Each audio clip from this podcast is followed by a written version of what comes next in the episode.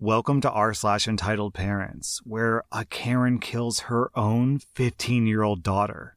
Our next Reddit post is from Clavage Cobbler. I'm a 30 year old guy, and my parents didn't really want kids. I was an only child, and pretty much an accidental pregnancy from what my relatives have told me because my parents claimed that they were going to be child free when they married. My childhood was initially good. But I think that after I started growing out of the cute and adorable phase, my parents were less inclined to spend time with me. They both worked and had their own business that they started together. That business was their life, and I was always second fiddle to their work. Any other close family members, like my grandparents, lived states away, and I barely knew anything about them until I was an adult. So I had no other family around for my entire childhood. I was practically raised by TV and my school teachers. By the time that I became a teenager, I would spend my own birthdays without my parents because they would just give me some money and tell me to go out and buy whatever I wanted. It was more or less the same with Christmas and sometimes even back to school shopping.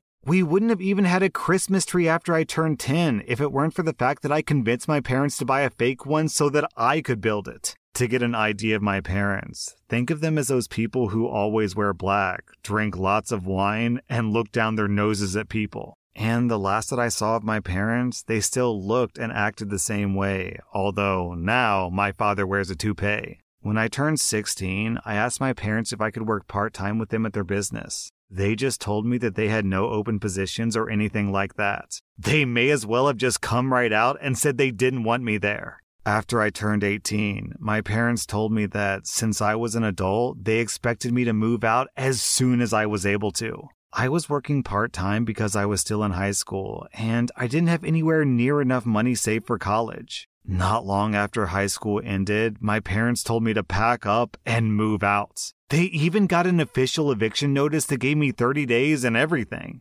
They didn't even help me move. I had to get help from a friend's dad who owns a truck. I ended up renting a sucky apartment and working retail. I had no real life experience and no time for college. Then, after just a few months, I got fired because my manager legitimately had it out for me and wrote me up for the stupidest things. I ended up going broke pretty fast because I was terrible at managing my own money and I couldn't find steady employment. So I lost my apartment. I went back to my parents begging for help, but they refused to take me in. Not even for just a little while to get back on my feet. I ended up homeless and living out of a tent in someone's backyard in winter. My friends had all gone on to college, some in other states, and I was just a broke kid taking whatever work I could to stay alive.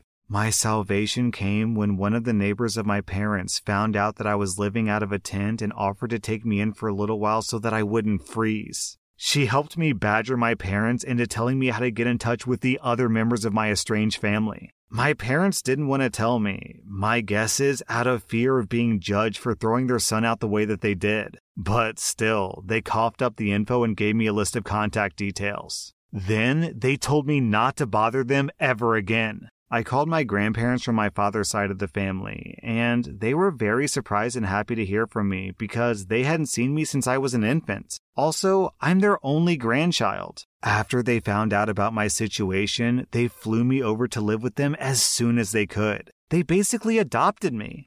My parents didn't even see me off at the airport despite being invited to. I had zero contact with them for a decade. My grandparents said they despised my parents for treating me so poorly and legally disowned them by striking them from their wills. My parents, I'm told, were not too happy to hear that. But they also said that didn't really matter because they were pretty well off and they didn't need anything from my grandparents. Oh, how wrong they turned out to be. After living with my grandparents for about a year, I was able to afford to start going to community college. I got an associate's degree, got a decent job thanks to a recommendation from my grandpa, and eventually my grandparents offered to sell me their house so they could retire to Arizona. I was sad to see them go, but I happily bought their house. They sold it to me for one third of its value. And in just a few more years, I'll have it completely paid off. My job has me going away on the road periodically, so I can end up away from the home for weeks at a time. One day in late 2020, I came home after being away for two weeks, only to find a large white van that I didn't recognize in my driveway. I was getting ready to call the cops when I noticed the van had the logo for my parents' business on the side of it. At that moment, I felt dread. It meant that my parents were here. Somehow, they had broken into my home and were living there. They had the nerve to greet me like we were all buddy buddy the moment that I walked in. I told them to get the hell out, but they refused because they said that it was grandma and grandpa's house. I said that it wasn't their house anymore, that they had sold it to me when they retired. They'd known that if they were in any way involved with my life. But they weren't because they threw me to the wolves 10 years prior with no life experience. We argued and they refused to leave. My father told me that it was his parents' house first, and that meant that he and my mother had the right to live there if they wanted. I walked to my bedroom, locked the door, and called the cops. When the cops showed up, they were of no help. My parents claimed that they had already been there long enough to have residency, which was a complete lie. But I had no cameras to prove that they weren't there for over a month. My neighbors had no cameras either. So it was just my word against my parents over how long that they'd really been there, and they were claiming squatters' rights. They told police that they had a verbal rental agreement with me and that I was trying to illegally evict them for no reason. My mother even put on the waterworks when saying that. The cops told me that it was a family dispute and to file eviction with the courts to get them out. And keep in mind that this happened in 2020, so getting to court for anything took longer because of the pandemic. Meanwhile, my parents were squatting in my house, rent free, and rubbing it in my face. From the information that I got out of them, their business went bankrupt and they sold off almost everything they had to pay their debts. All they had left was the van and a few personal belongings. So they expected to live in my house, rent free for the foreseeable future. They were working too. Both of them soon got new jobs my father as a delivery driver and my mother as a sales associate. They were making money, and the only things they contributed to was electricity and water utilities, which was basically just them handing me a $100 bill every month and saying that I should be grateful they were paying me anything. Anytime that I tried to discuss proper rent with them, they just said that I owed it to them to live rent free because I took 18 years of their lives. And it's not like they were demanding the money back for that time. They threatened to stop helping with utilities altogether. I was so at my wits' end that I ended up calling my grandparents to explain the situation to them. They were very unhappy and spoke with my parents. But my parents still said that they had a right to stay in my home and they refused to budge. My grandfather told me he was sorry it had come to this. And if they hadn't sold me the house, my parents wouldn't have invaded. I told him not to worry, that I'd already filed for a legal eviction and I would get it soon enough. My parents knew that they were on borrowed time. I made sure to say that in earshot of my parents too, and they responded with the silent treatment. My father was gone six days a week making deliveries, which was a job not to his liking. Meanwhile, my mother basically tried to take over my house in her spare time. She demanded that I let her rearrange my living room and even tried to force me to give her and my father the master bedroom because they're my parents and they deserved better, as she put it. I vetoed both of those ideas and said they don't deserve better and to stop acting like I owe them anything. I didn't ask to be born, and it's a normal obligation for parents to raise their kids. All they were doing was trying to assert dominance to try to keep me from kicking them out. Finally, after four months, now in 2021, I managed to take my parents to court over their squatting. They tried to use the fact that it was formerly my grandparents' house and the fact that they were giving me a hundred bucks a month as some sort of leverage of residency. But there was no real rental agreement. They were smart enough not to try to forge one because it would have been fraud. So the judge ordered that they had to be out in a maximum of 30 days because they had zero claim on my house. After court, my parents confronted me and said that they were disappointed in me for kicking out my own flesh and blood. I couldn't help but laugh and call them hypocrites because that's exactly what they did to me without a care in the world for my well being. They had no love for me, so I had no love for them. I owed them nothing. They tried to act like everything that was mine was theirs. But they had no right to call themselves my parents because they never really acted like it.